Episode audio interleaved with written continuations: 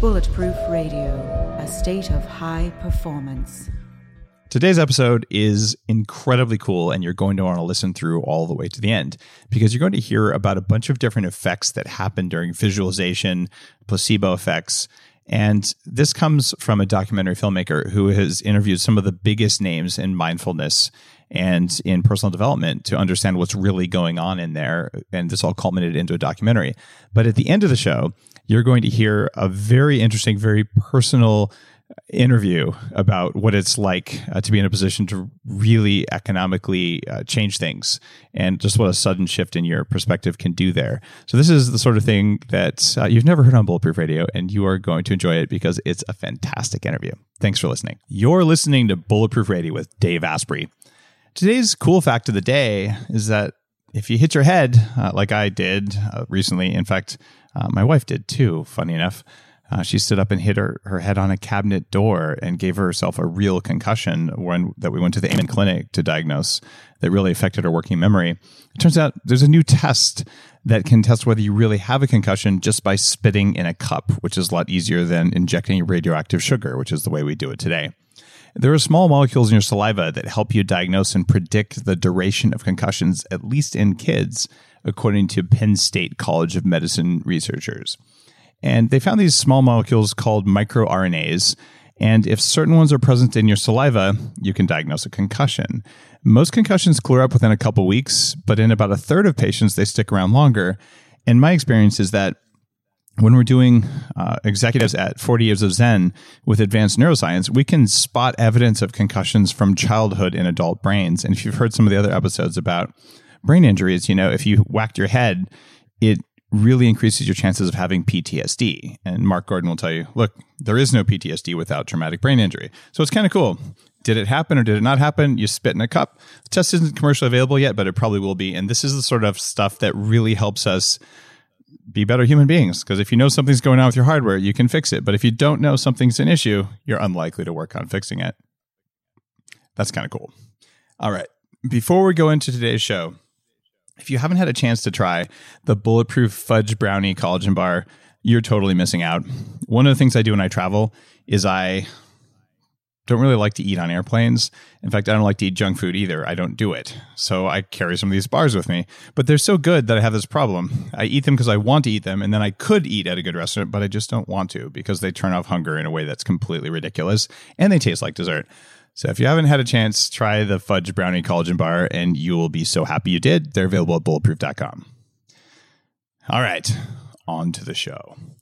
Today's guest is Kelly Noonan Gores. She's an actress turned writer, director, and producer who just made a passion project, a documentary called Heal. And what she did is she followed the lives of people who overcame chronic disease and chronic pain by changing the way they think about it, by putting their energy into therapies based on belief and based on the belief that the body can heal itself with its own innate abilities.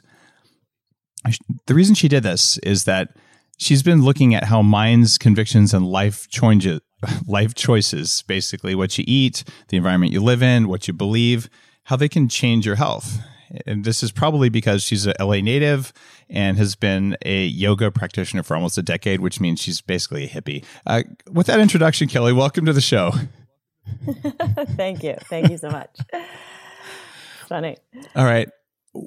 You have had a, a pretty successful career uh, writer, director, producer, actress, all these sorts of things. And of all the things you could have done, you could have shot some some cool drama or something, but you did a documentary and you interviewed some kind of big names like Deepak and Bruce Lipton and Michael Beckwith, uh, Gregg Braden. What made you go down that path?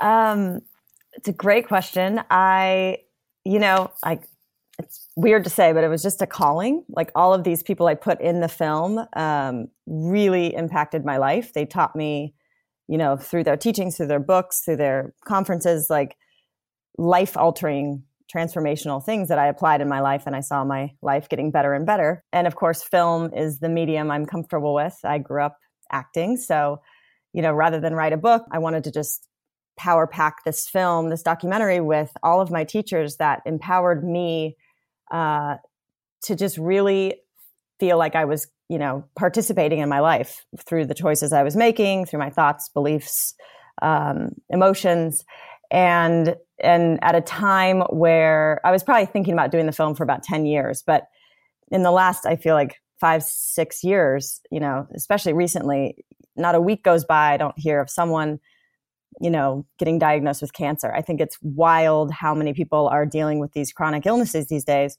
So, you know, now is the time more than ever that people need to kind of take their power back, power back and, and know that they can participate in their healing and that our bodies are designed to heal. Is this something that you had to deal with? I mean, were you chronically ill or you just saw it in someone close to you or like it seems like you have a personal mission here?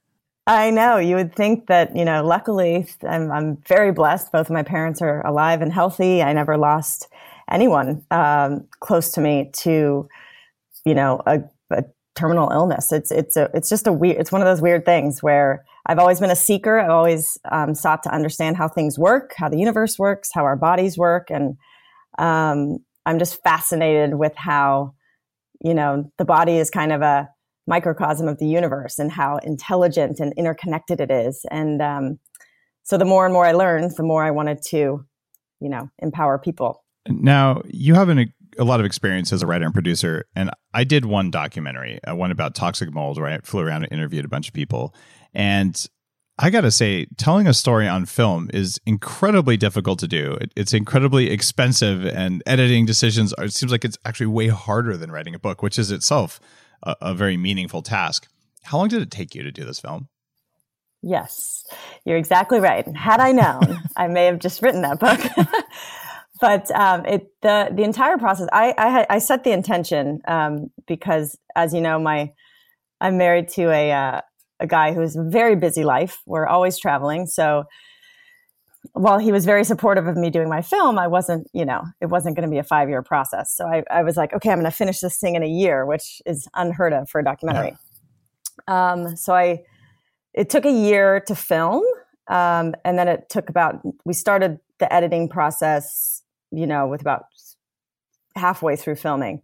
Um, and editing is really where the storytelling happens as you, especially documentaries. We had, you know, 20 plus hours of interview footage and, and the end product is an hour and, and 45 minutes.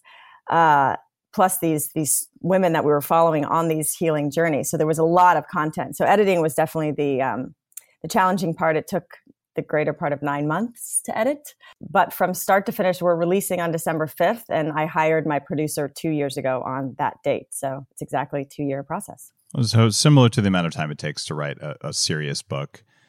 And for people listening, if you watch a one hour documentary, there's 20 hours of footage. And to get that 20 hours of footage, you probably spent, I'm guessing, about 400 hours of planning, flying, contracts uh, like just the amount of effort and then editing time was i'm guessing two three hundred hours of editing time to do it.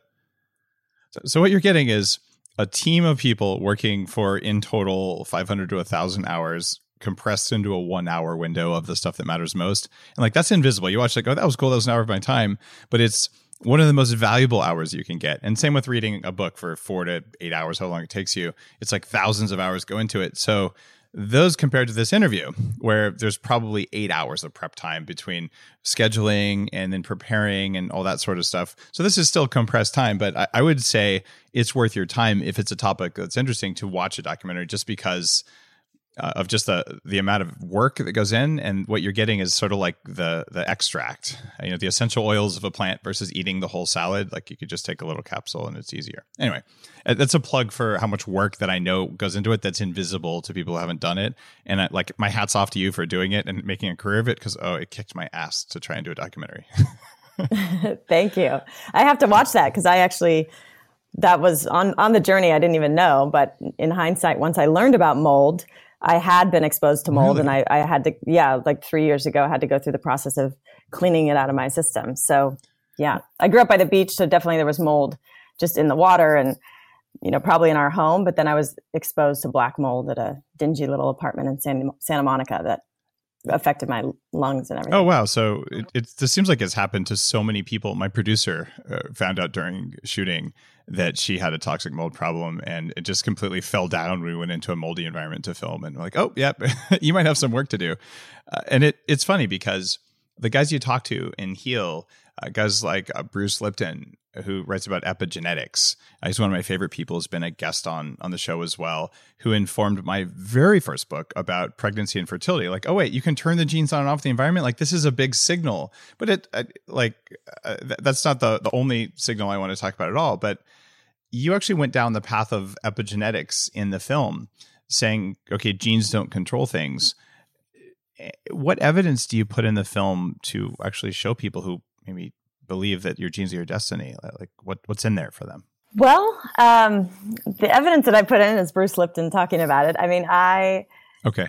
When I read Biology of Belief, it was one of those aha moments where I was just like, everybody yeah. needs to know this. So, um, the evidence is his his research on how he discovered uh, that the environment is what informs the expression and the activity of the cell. Um, and so he explains it and then you know we in the context of just you know we were it, it, the whole film is basically saying you know we have more ability to heal than we've been conditioned to believe. And one of the you know in our newtonian physics based western medicine model um, we are kind of taught that we're victims of our genes. And you know that might be true in 2 to 5% of these you know genetic mutations but for the majority of especially the chronic illnesses that are coming through the doctor's office these days, you know, they're really influenced by stress and these epigenetic factors. So just to give people that awareness, I thought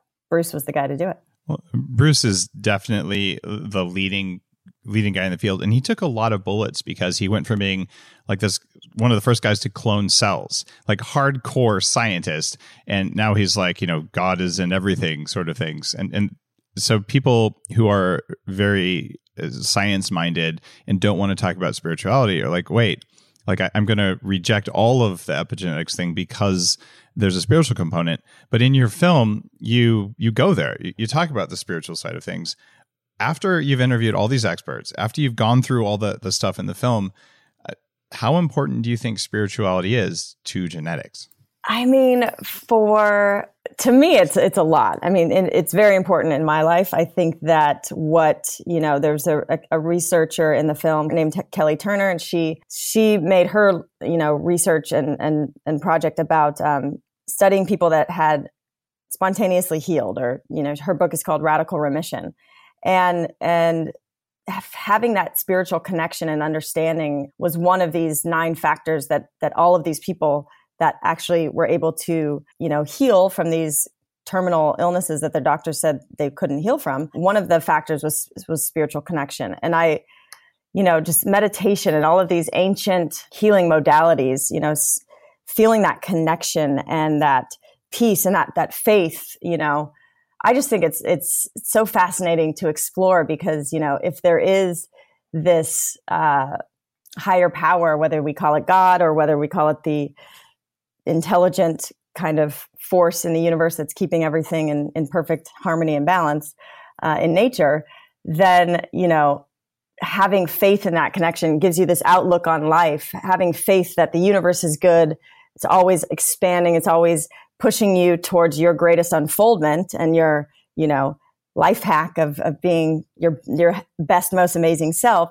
If you if you really believe in, in that God is loving and always you know, everything's happening for a reason and God is always there. Whether, whatever terminology you put it in, that's, that's a really powerful outlook of faith uh, in life, in, in the good of life. And so that to me is, um, you know, and, and Bruce Lipton will argue that you have that belief about life, that perception will then, you know, send these signals into your cells and, and release brain chemistry that is life affirming rather than stress chemistry that is, you know, damaging to the immune system and, and shuts down and disrupts all the systems of the body.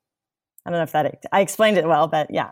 Uh, that, I think you did explain it well, and I went through a, a, lot of this because, like, well, sometimes it really doesn't look like you know things happen the way they're supposed to happen, and honestly, there's a lot of crap going on that maybe we don't like. So I came to this conclusion that my nervous system is stupid and it'll believe almost anything I tell it. So part of my meditation, like my my gratitude practice, is, look, I'm grateful things happen the way they're supposed to happen. And I don't have to rationally, cognitively always believe that. But as long as my nervous system believes that, I'm probably getting the epigenetic benefits of that. So I, I'm allowed to have rational, conscious questioning and at the same time have a spiritual connection and a spiritual belief that, hey, I don't necessarily know why, but I don't have to rationally believe that's always true as long as like I've tricked my meat into believing that. Do, do you think that approach might have merit? I, I don't know. Uh, totally. I mean, it's like fake it till you make it, you know, and, and p- yeah. part of the, uh, yeah, it's a hundred percent. I like that. The nervous system is stupid. So you just, you keep practicing that gratitude and, and, you know, the visualization and, and you're tricking, they, they say that, you know, you're tricking the nervous system to start create creating those, you know, um, synapses and, and growing the nerves that is going to reflect that, you know, belief, whether you actually believe it yet or not. And, and something magic happens too. If you program yourself to look for something, you'll probably find it better. And so if you're looking for abundance and and good things, you might stumble across them. And that's been my experience in life. And eh, can we prove it scientifically? No, but there's some cool stuff, including cool stuff in your film. Uh, let uh, let's dig in. Uh, you talk about the placebo effect in the film. What's your take on placebo? Well, to me, the placebo is you know kind of the scientific uh, evidence that you know what what Bruce Lipton is talking about. You know that your belief really affects you know the outcome, whether it's in life or or, or what's going on in your body. So you know, they, they study, they, they, they have to, when they're testing drugs, you know, the placebo plays a big part to show the efficacy of these drugs. And to me, so they give this group a sugar pill, um, and tell, you know, the control group that they're getting whatever medication they're testing. Let's call it Xanax. And so a certain percentage of the people in the control group taking the sugar pill are going to believe they're taking the Xanax and their anxiety will drop or whatever the effects of Xanax are supposed to be. Um, you know, and they find that in, you know, especially in like antidepressant drugs and, and other drugs that the, the, the people taking the sugar pill will react, uh, you know, 50% of them will have that same effect that they think they're getting, or as much as up to 75%, which just prove there. And there's Joe Dispenza talks about in the film that they're, they're not just believing. And so they're, it's like a fully psychosomatic thing. It's, it's, they're believing it. And then because of that belief and expectation, their brain actually starts to release the chemistry that is anti anxiety effect on the body. So I, I'm looking at it like we should be exploiting the placebo effect in treating patients rather than, you know, kind of just using it, you know, because if you can, ex- if we can learn to exploit and, and kind of embrace this placebo effect and then use it to wean people off medication, you know, put them on medication in that acute traumatic instance where they might need a bridge to get through the hump. Um, and then we can kind of, if we can learn to exploit the placebo effect, then we can, you know, really activate our own healing system and without the side effects, you know? That's where my mind goes. But I used to believe like, okay, only a weak, uh, a weak minded person would be subject to the placebo effect. And, and if you could just see reality, you could ignore the placebo effect and, and the drug would only work. Uh, yet that's a very limiting perspective because, well, if you could just use the thing, and it it led to this this interesting idea where a friend of mine makes something called the X pill, and it's a pill that's labeled on the bottle that it's a placebo. You just basically take a little purple pill and it has nothing active in it and you just tell yourself what you want the pill to do. You put an intention in it and you take it. And he has studies that show it works. I was at Burning Man this year and he gave everyone one of these pills and uh, when you go out to see the man burn, there's 75,000 people all wearing strange blinky outfits, and it's a madhouse. So one of our good friends gets separated from the group. And if that happens, you're pretty much never going to find them again. And so he's like, I don't know what to do. So I have this placebo pill. I'm going to take the pill to help me find my friends. And he's, he's totally like, uh, what else can I do? Like, uh, like sort of making fun of himself almost. So he takes the pill and like literally 30 seconds later turns around and like finds everybody. He's like, there it worked. Now, we have no scientific proof that he wasn't just going to find us, right? So maybe the pill did something, maybe it didn't. But the point is, he felt good about it.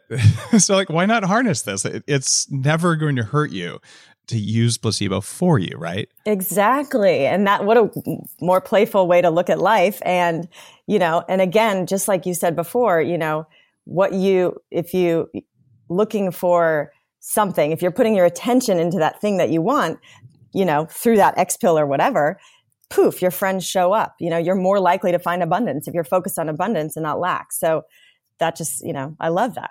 You talk about something else in the film. Uh, you talk about the nocebo effect. Uh, can you define nocebo and talk about the message behind it?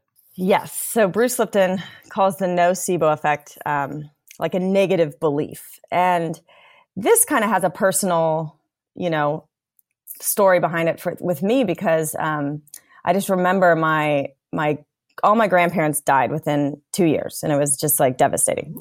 And I remember um, the doctors told my grandfather that he had like six weeks to live or something, and and sure enough, he died within like just that six weeks. And and I was just thinking, you know, I knew for a fact if they had not told him that six week mark, like he he could have lived beyond that or whatever. So so nocebo is you know, when someone tells you, um, like for, so that's why kind of one of the themes in our documentary is like, go to the doctor, get good medical advice, get the diagnosis with all these amazing advancements in technology that can give us the best diagnostics. But don't accept a prognosis, especially a negative one. Don't allow the doctor in the white coat to tell you what's possible in your life. Because if someone says that, you know, there's less than 2% of people can survive from this cancer. Well, 2% did. So, you know, I, my argument is the, the fact that you're giving, that you're taking away people's hope. And then, of course, their fear is a powerful thing. So if your mind is focused on dying in that period of time, you're going to accelerate that process because it's stressful, it's fearful, and all that chemistry is shutting down your immune system and you can't heal. So I'm just hoping that this film, one of the messages is focus on what you do want. Focus. Let, we need to start retraining our brain to the best case scenario because we're kind of hardwired to focus on the worst case scenario, and and that nocebo effect, that that negative belief, and uh, if you buy into that negative prognosis, you know that has the ability to accelerate your disease pattern. So if you think you're going to die, you probably are, and if you think you're going to live, you probably are. Correct. And really it, believe it. Yeah. Uh, people sometimes give me a hard time because I've been really public and I'm very serious about the fact that I'm going to live to at least 180 years old. And, and it's like, guys, this conversation we just had about nocebo might give you a hint about why I'm public and why I actually believe this. Because if I don't believe it, I'm pretty sure I won't. Right. And maybe I'll die trying. I, that's okay too. right. Yeah, exactly. All right. So so limiting the negative beliefs and focusing on positive is is a core message in, in Heal, your documentary. Another thing you go into that I thought was really powerful is around visualization and healing.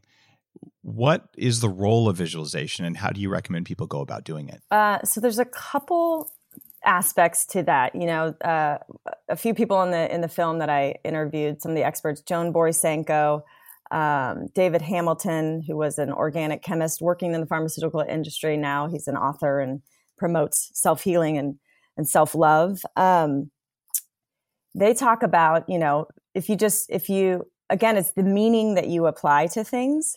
Uh, so, and, and actually, one of the women that we follow in the film, she looked at her chemo. She, she always had this judgment of chemo as being poison. And she was, you know, acupuncture, yoga. She wasn't going to do the chemo uh, because she thought it was poison. And eventually, because of her state, enough people told her, you got to do this. So, um, she, but as she was going through a process, her she was working with this um, spiritual therapist, and she helped her change her mindset that poison was going into her system and killing everything. To okay, this is targeted medicine. It's your friend. It's going and it's targeting the cancer. So she started reframing how she was looking at this, you know, poison was now actually this healing elixir going into her body and just killing the cancer cells. And because she reframed that, she had she you know and and there was other factors involved. So who you know again scientifically, I'm not sure how much is attributed to the visualization, but she had like you know a very small percentage of the side of normal side effects of chemo. You know, and um, you know you have to watch the film, but there's uh, David Hamilton talks about, you know, visual visualizing, you know, in radiation, um, you know, the radiation as little beams of lightning, you know, uh, targeting the thing. So it they tell about all these stories, especially that's why kids are so great with their imagination. It's using your imagination to uh, enhance a story in your mind, and then it they show that it has physical effects, positive physical effects on your body. And then the other part of the visualization is Joe Dispenza talks about how, you know, again, it's using your imagination to cause an effect, kind of like what you're saying about, you know, be, being in gratitude and, and being grateful for kind of what you want, you know, before it's actually physical. And um, so he talks about, you know, visualizing, he healed his own spine by visualizing the spine, you know, being built one by one, the vertebrae, um, and keeping his attention on that. And then also kind of using his imagination to feel those feelings of the things that uh, he wanted to do that he was took for granted when he could walk because he broke his spine. So he's feeling the emotions of of watching a sunset with a loved one. He's feeling the hot water and the and this this joy of being you know taking a hot shower and being able to stand up because he'd been lying in bed for six weeks. And when he he talks about how you know that having that focus the attention of those visualizations and combining that emotion he caused the effect of his spine actually healing itself. And within 10 weeks he was up walking again and, and training for triathlons again. So that's like the power of the mind and the heart when you sync them up what you know the effect it can have on your body. I, I met a guy about eight or so years ago who was paralyzed and he got a medical anatomy textbook and just studied it and just visualized every nerve pathway in the spine uh, for something like a year and then one day just got up. And like that, that's not possible. He's like apparently it is because i just did right? And and so something in there is listening for sure uh, and visualization uh, it seems to matter uh, do you have a technique either one from the movie or just one that you use for visualization that you think is really powerful that you might want to share with listeners you know it's it's i would say that dispenza you know joe dispenza he he has guided meditations but I think the important thing is rather than just using your mind and using your imagination is to really combine the emotion. So as bring in as many sen- in your in your visualization, don't just think with your head. You want to feel with your body. You want to you want to taste, you want to smell, you want to feel the emotion of of being healed or whatever it is you're visualizing and and and, and focusing on and, and trying to bring about in your experience. Um, the real important thing is to combine that feeling with the thought. And then being grateful. Gratitude is like the uh-huh. anchor, like being grateful for that, having that wash over your body. Like gratitude to me is the most powerful creative emotion. Uh, I've definitely got your back on that one. On the the feeling things versus seeing them in a visualization this is missing from almost everything that, that you'll find out there written about visualization. I was like see this. Like vision is a terrible way of visualizing right? It's like feel this. Like what does it feel like in your gut when when you sense it? That's where the real power comes at least in my own practice. And i was appreciative that in heal uh, your documentary you talk about like the real uh, the sensory parts of visualization that just go beyond like oh what did it look like? As if i was you know filming myself because you don't feel it when you film it right? Okay.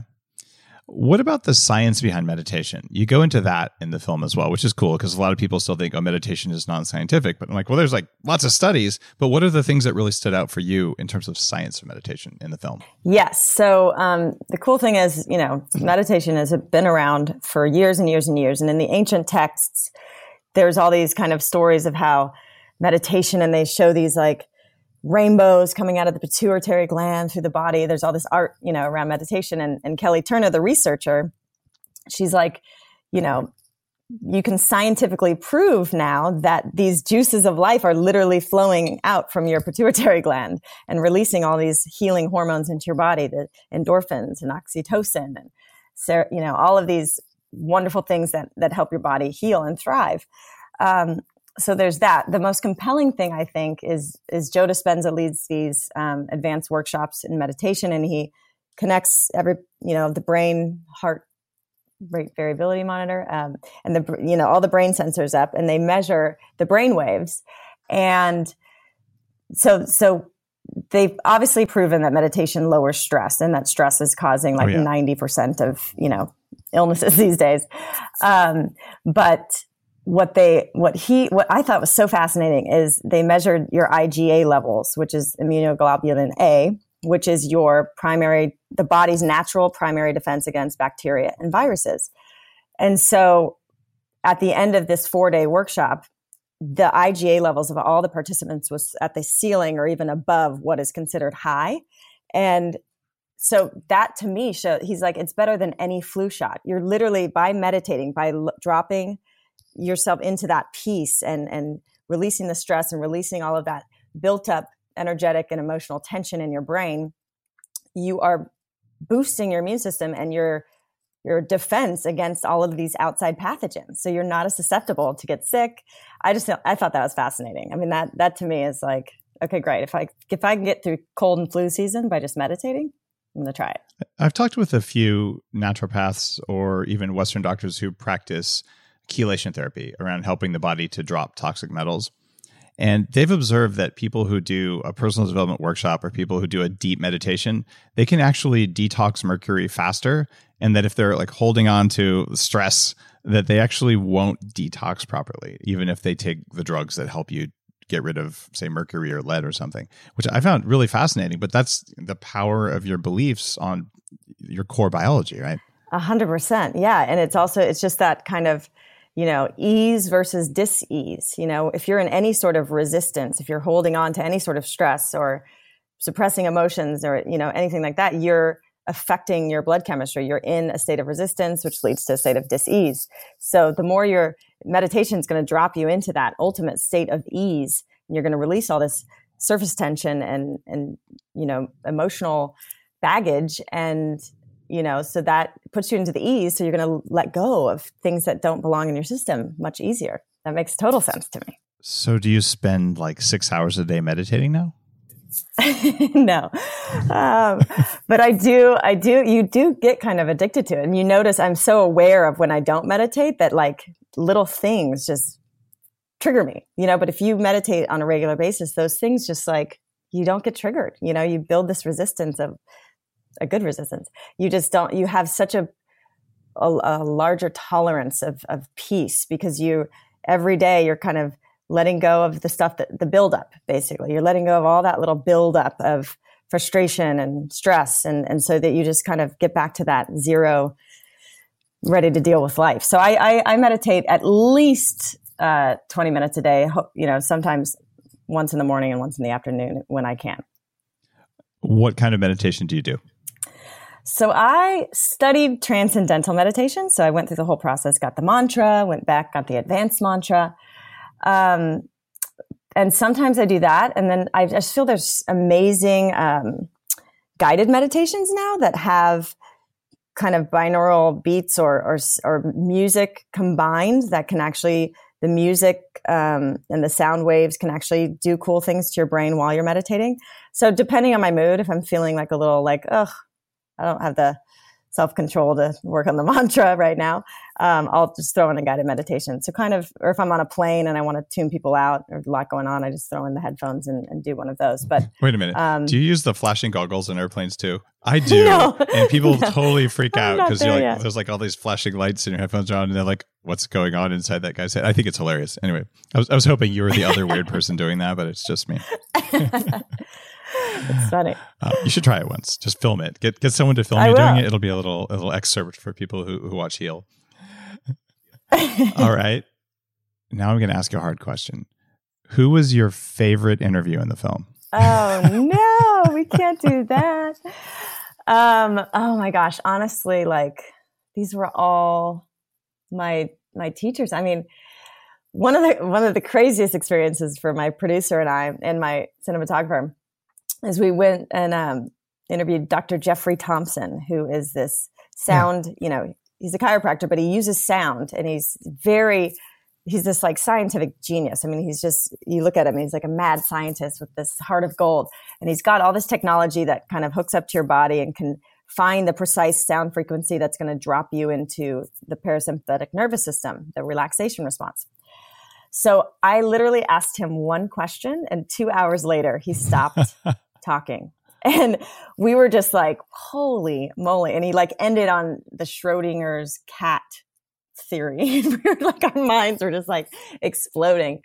Um, so that was fascinating. I mean, he's a brilliant, brilliant mind. So I, I I was honored to get to tap into that. For Did you hours. do like the the director's cut or or un, uncut sort of thing? I looked at doing that, and we I think we did for a little while with Moldy. Where like I'm like I lo- I cut so much good stuff, and people want to hear it. It was like, is that whole interview something that is available anywhere, or is it sort of on the cutting room floor?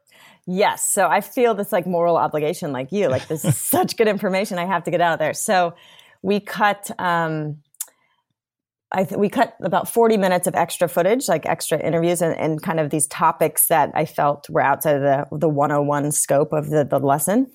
Uh, so there's for the, if you get the DVD or buy it on iTunes, you get the 40 minutes of extra footage.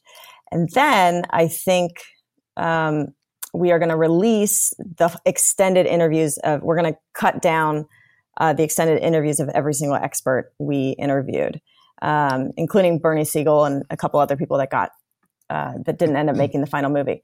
But um, yeah, because there's just so they say so many profound things. It's just you know you again it's storytelling. You have to tell a coherent kind of fluid story. So it just didn't all make make it in. Uh, you talk about something called the invisible forces of energy in the body. What is that? um, yeah, so the experts, you know, talk about that, you know, at, at an atomic level, at, at, at the quantum level, we're all just vibrating energy, right? So we're all vibrating at different, you know, the human body is vibrating at a certain frequency and, and everything is connected through this field of energy. You know, we're connected to the outer world, our inner world is connected.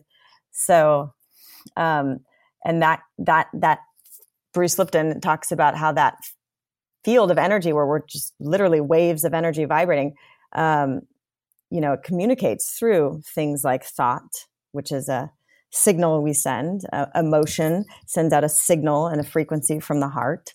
Um, so yeah, that we talk about the quantum level. Everything is kind of, it's kind of a cool way of looking at it because, you know, it, it helps us understand that things can be changed and shifted and aren't so permanent. You know, if we are just vibrating energy, like that's why energy healing may work, you know, or prayer or vibration or sound, all of this affects the vibration and the frequency of of ourselves. I would say there's more than a little science supporting that, even though it oftentimes doesn't cross domains. Uh, you look at what you do to make bacteria grow in a dish. You know, they, they you see them like in films. They're always moving it because if they don't culture cells when they're moving the cell plate back and forth at just the right angle, just the right amount of stuff, they don't grow. And we know that vibration can make you tired. You know, if you're in a, a, noisy environment or you know just physical vibration is shown to increase stress on the body. It's like we know the body's listening to that stuff, but few academic and medical researchers have gone down that path to say, well, wait, if we know it can cause harm, maybe it can cause good. And you found some of the top experts who are paying attention to that stuff and then saying, well, if it could do bad, how do we turn it on? Uh, guys like like Jeff Thompson there, uh, which is super cool. And that's one of the things I liked about your movie is you're willing to go to these places where maybe we don't know everything, but we know there's an effect and we can hypothesize why. But frankly, we may not know why, but we can probably figure it out at some point. Absolutely. Um, and, and one unfortunate, when you speak to that, um, the example that comes up that I, I, I wanted to, to, include him in the film as well, but unfortunately he passed away before I was able to connect with him. But um, Dr. Masaru Emoto, you, are you familiar yeah, with his work? The, yeah. the water guy. The water guy. I think that is so compelling because we, the earth is 70% water, our bodies are 70% water, um, our cells, blood. And, and he showed scientifically that, you know, the words, words have a vibration, music has a vibration. And if it's, um, you know, words like love, grateful, thank you, um, beautiful, all of these words affect our cells. And, and when you freeze, so, so I don't know. Do you want me to tell the, the premise? Yeah, please, please. Okay. So he, you know, he took a bottle of water and he, and he labeled it with love, let's say. And then he took another bottle of water and he labeled it with hate. And then he froze the water, and under the microscope, he looked at the crystals um, of the frozen water. And the ones that were in the bottle of love were these perfect, harmonious, uh, beautiful crystals. And then the ones that were frozen um, under the label of hate were these just disjointed, you know, dis unharmonic, like ugly crystals, you know, per se. And they did the same thing with like music from the Beatles and heavy metal music. And so to me, it's that, that just shows like these, if you're thinking, you know, self-hating thoughts or fearful thoughts, you know, that's affecting your cells vibrationally. That is going to be discordant and non, you know, but if you're, if you're really feeding yourself, making loving decisions and, and speaking to yourself, you know, and being grateful and having those emotions and treating yourself and looking in the mirror and loving yourself rather than hating yourself, that's going to have a very different effect on your cells and, a, and obviously a positive life affirming effect. I thought that's fascinating. Well, something else that that really matters there is if you're thinking those thoughts about other people, it's probably affecting them too, and that's why it's not enough to sit in in traffic and say, well, at least I didn't flip the guy off, but I hate the guy who cut me off, or to sit in a, a boardroom and to be really pissed off at everyone, but smile and do the right thing.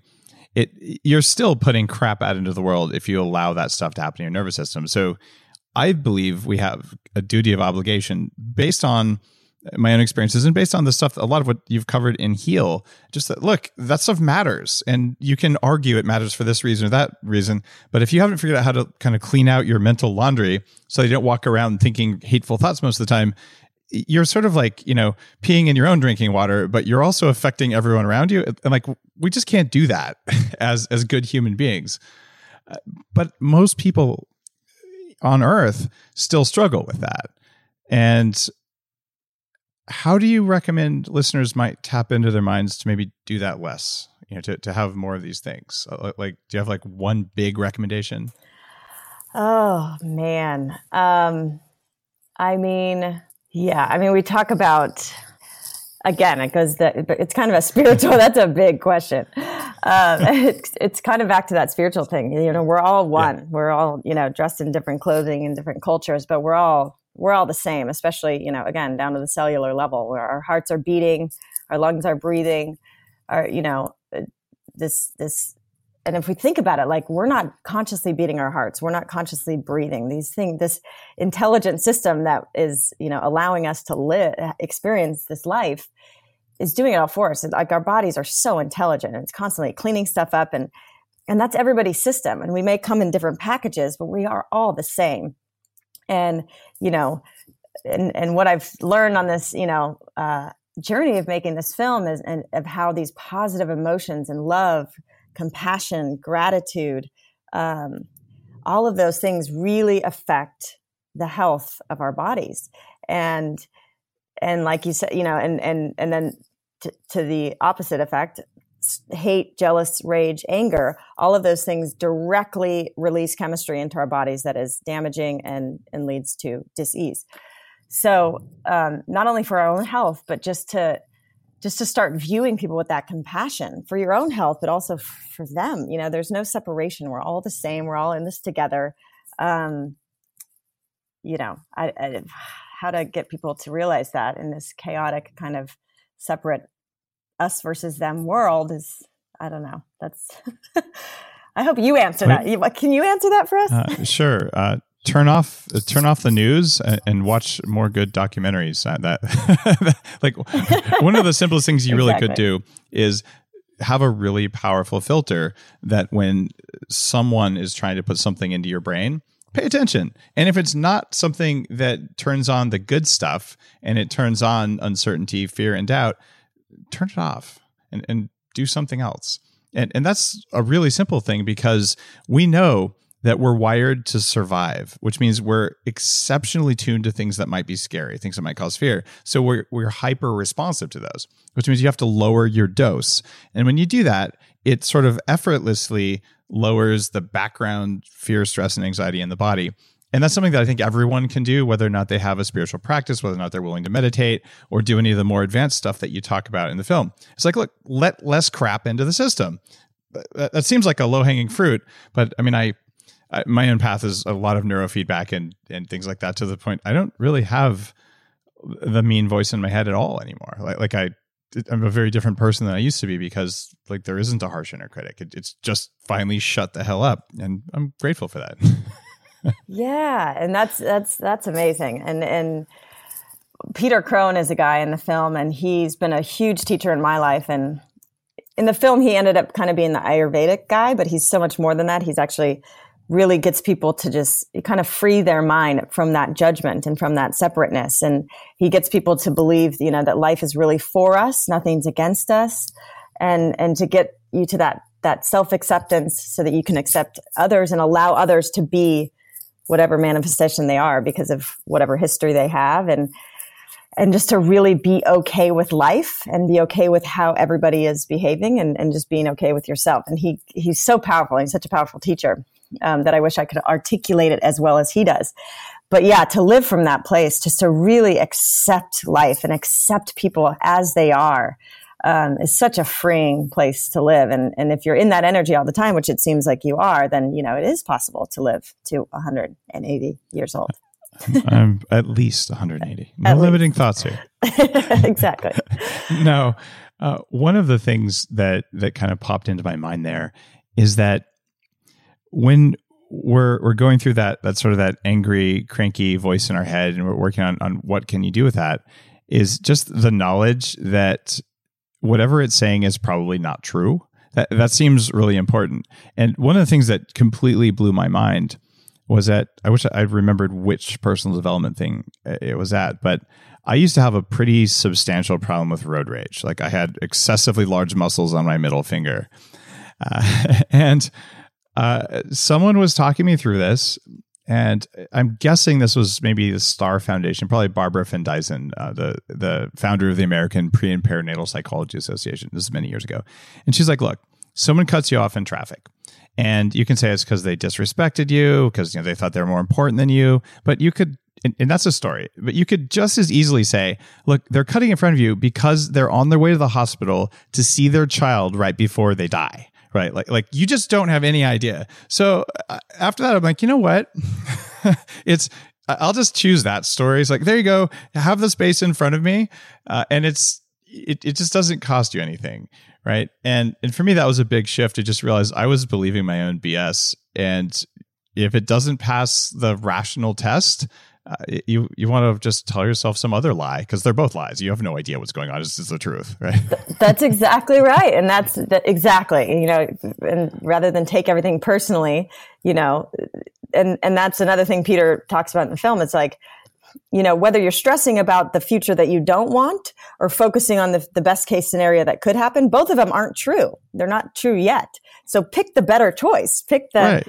Pick the compassionate story that you're going to give, you know, the person that cut you off. Don't take it personally and don't focus on that, you know. There's also a, a mental illness where people just believe that you know, the world has a conspiracy against them. Everyone's out to get them and all. And there's the flip side of that, which is also a mental disease whose name I don't remember. And this is one where you believe that there's a conspiracy in the world to do everything you want. Now, I don't rationally believe that there's a conspiracy like that, but I've told my nervous system to the best of my ability that actually there is. Like the world is lined up to do everything the right way for you. And you know, man, that's relaxing. So, like, I can know it's not true, but I can feel it's true. And just that difference between thinking and feeling, and to separate those out, I think that leads to relaxation. So, I would offer that uh, for listeners. Like, okay, just tell yourself there's a conspiracy to make sure everything happens the way you want it to happen. it's totally self deception, but it's good self deception, right? Either that or we're all crazy, or both. All right let's talk about something else that's not in the film. Last year, you married a multi billionaire. Did you visualize that first? um, no, but I did. I did. Um, you know, I think about 10 years ago, I started, uh, like I said, gratitude is a big, powerful force in yeah. my life.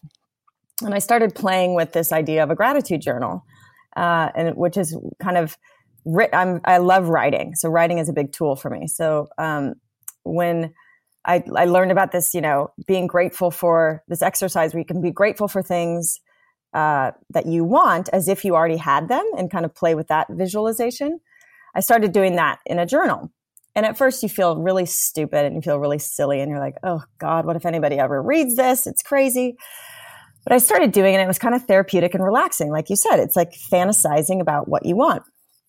And so then I just started to kind of get like just a nice exercise I would do at the end of the night. So I would more write about qualities of the guy, like, you know, liked to do things, similar things that I do, could afford to travel, like likes camping, but also appreciates a really nice hotel, you know. Um, uh, obviously, qualities of the, the human and the heart. Um, so intelligent, you know, generous, kind, compassionate, um, tall, dark, and handsome, of course, you know, but I would, but I mostly write about qualities of life. Like I wanted to be able to afford, you know, I want to be financially free. I want to be able to afford to do the things I want to do when I want to do them and not, and not stress about money. You know, I grew up in a household that there was always stress about money. So that was my, my goal. And, and I actually had the idea like, I want to make my own money because I don't want to have the same arguments that my parents had fighting over money. So I was never going to be dependent on any man. I was going to do it on my own.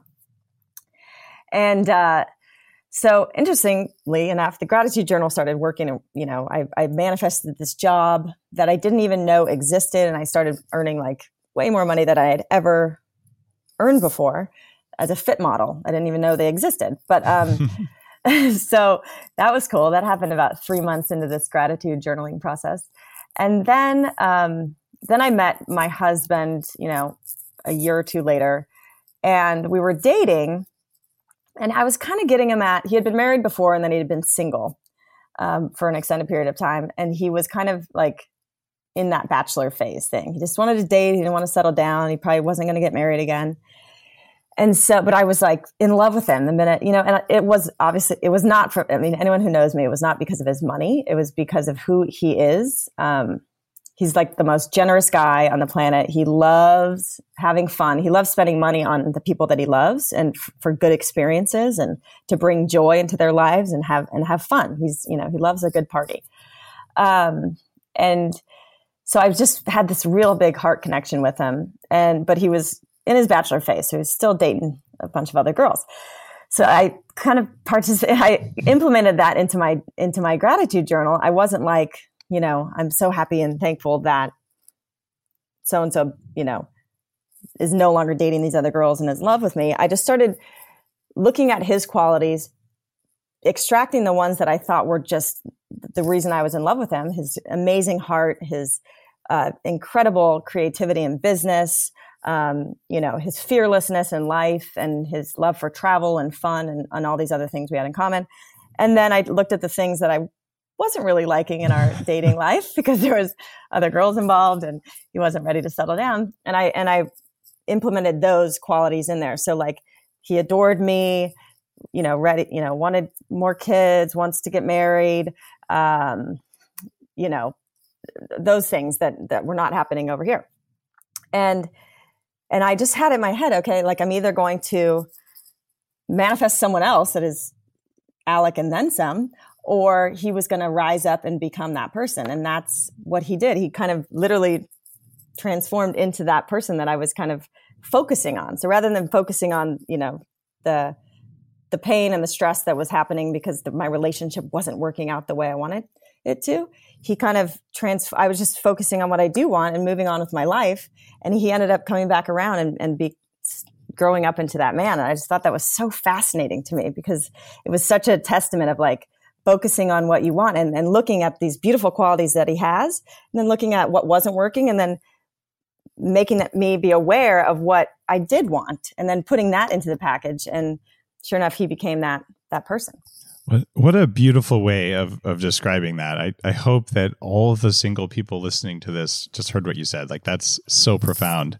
Uh, so you know, fo- focus on on what you want and gratitude, and maybe it'll happen. And it, it did for you now that you're in a in a different economic bracket than most of us, oh, did it make you happier? Um. Yeah. in a lot a yes. of ways, I mean, look, I have a wonderful, wonderful life, but it it wouldn't be it wouldn't have made me happier had you know if I wasn't with someone that was yeah. willing to grow and evolve in this relationship and I mean, we really have so much in common, and he he really is kind of like this without being calling it spiritual. He's very like willing to take responsibility. He's not, you know, set in his ways. He he wants to.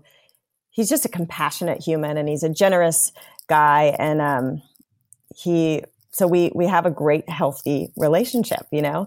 So if we didn't have that communication, and we had, you know, of course, and we've we've both have you know past stuff that still triggers us, but we we work through it. We talk about it. We we we both take responsibility because we're just we're leading with our heart and we're in it together you know so i am happier because i'm in a great relationship and i have this beautiful life and able to do so many wonderful things that i love and able to to give and then you know do this project that i that i was felt a calling in my heart to do i mean to be able to do that um and be supported is is like what you dream of.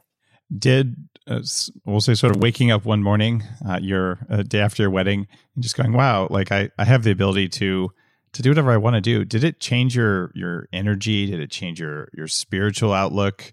Uh, like like did it open your horizons? Like what did it do on that that level that you go to when you're visualizing when, when you're sensing things?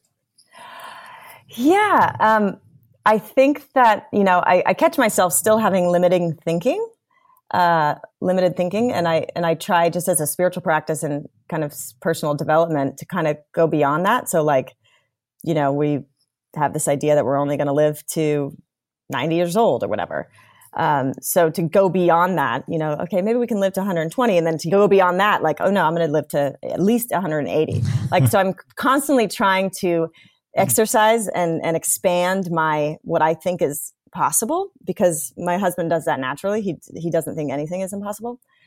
Um, as far as money, I kind of I witnessed so many people around money that it tweaks them a little bit. Yeah. So I'm constantly putting myself in check, and you know I don't never to be entitled, and then also never to fear loss. That was another thing um, while I was you know because Alec and I dated for seven years before getting married, and um, you know, I always looked at it as the universe. And because of the gratitude work I was doing and this life that I was visioning, the universe was providing through Alec or God or whatever terminology I want to use. Uh, so I was always very conscious of not to hold on to Alec as like my saving grace or my reason for abundance. And I had to, so there was, there was never that pressure of you're my lifeline. I have to do everything to make this relationship work. I really trust and I live in this trust that if it wasn't Alec, it'd be through my, you know, some other avenue. So um, I'm just trying to stay conscious around it as much as possible, not entitled and really respectful of how hard he's worked to create this life. I mean, he worked his tail off for 40 years. You know, he still works hard, but I mean, he sacrificed a lot and worked honestly and and so hard. Um, never lived beyond his means, gave everything away to his parents and his family while he was creating this business. I mean, he's the true kind of American dream immigrant story. But um, so I'm just conscious of that, like how hard he worked, you know. So I just try to keep as as grounded and and and grateful as I can around this crazy life. I've spent a good amount of time around hyper successful people uh, partly because they reach out around cognitive enhancement and because they they do my my brain training program. And and so I've gotten to know them and, and there's kind of two buckets. And there's a group of people who have substantial assets and are terrified of losing them. And they kind of walk around with this like like this buzzing anxiety that's like oh no like what if my asset allocation model isn't right? Like, what if something happens? And like like I, I won't i won't have this protection blanket.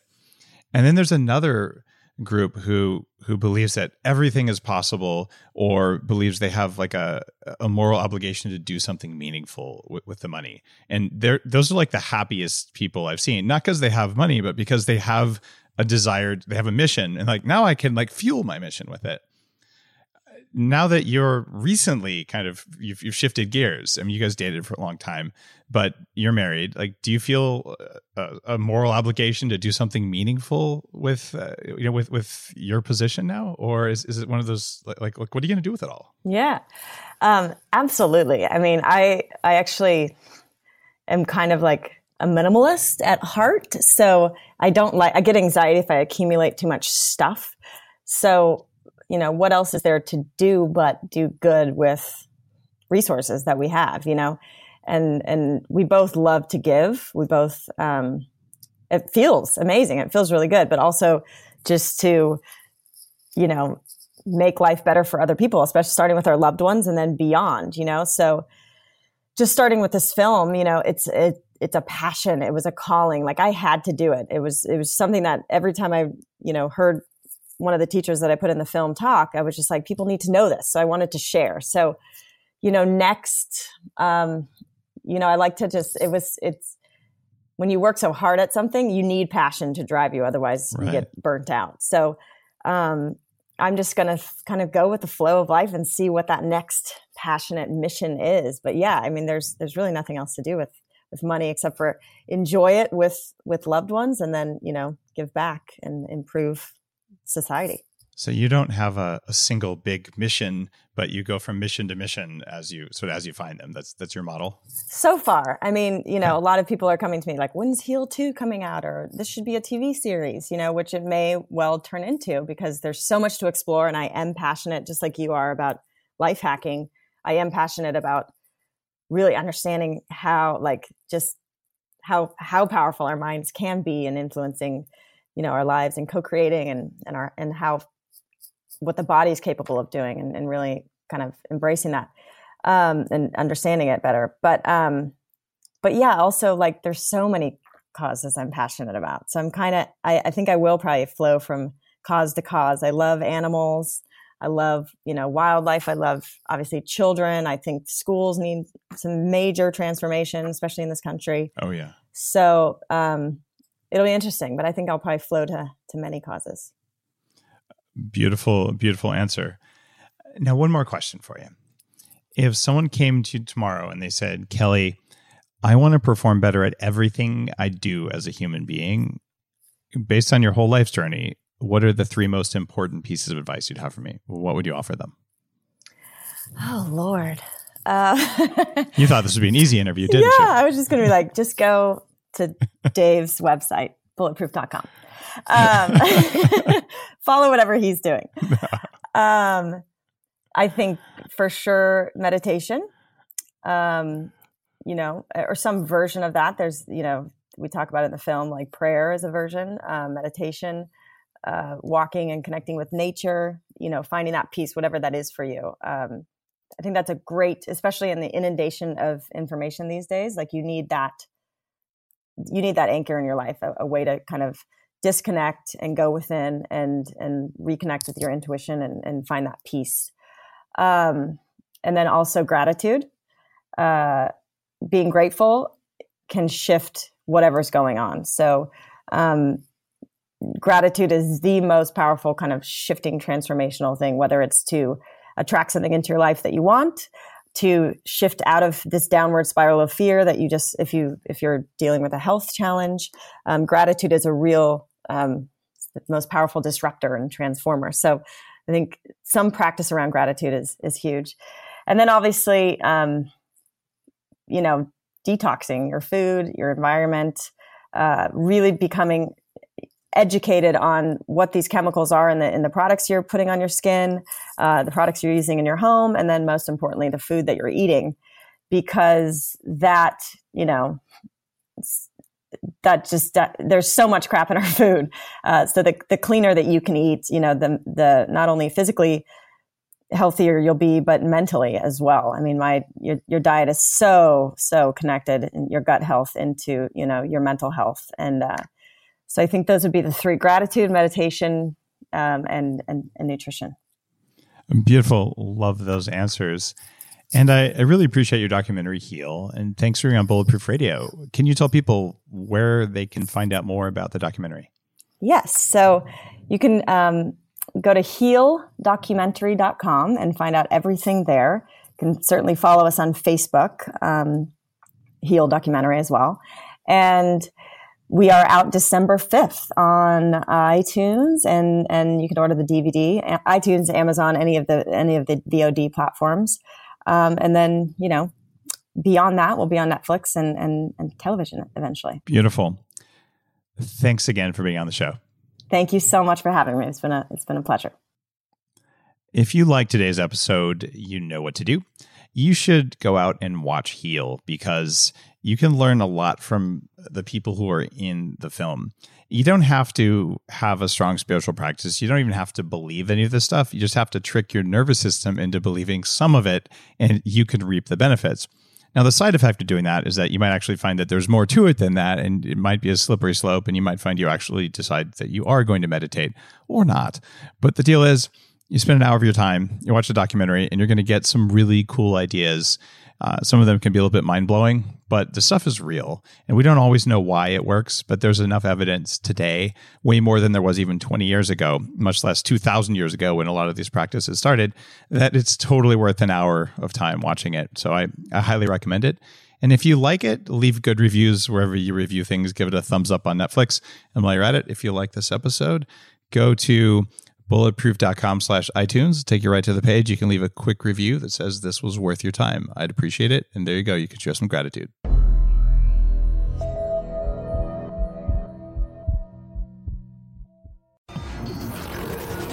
The Human Upgrade, formerly Bulletproof Radio, was created and is hosted by Dave Asprey. The information contained in this podcast is provided for informational purposes only and is not intended for the purposes of diagnosing, treating, curing, or preventing any disease. Before using any products referenced on the podcast, consult with your healthcare provider, carefully read all labels, and heed all directions and cautions that accompany the products. Information found or received through the podcast should not be used in place of a consultation or advice from a healthcare provider. If you suspect you have a medical problem or should you have any healthcare questions, please promptly call or see your healthcare provider. This podcast, including Dave Asprey and the producers, disclaim responsibility for any possible adverse effects from the use of information contained herein. Opinions of guests are their own, and this podcast does not endorse or accept responsibility for statements made by guests. This podcast does not make any representations or warranties about guest qualifications or credibility. This podcast may contain paid endorsements and advertisements for products or services. Individuals on this podcast may have a direct or indirect financial interest in products or services referred to herein. This podcast is owned by Bulletproof Media.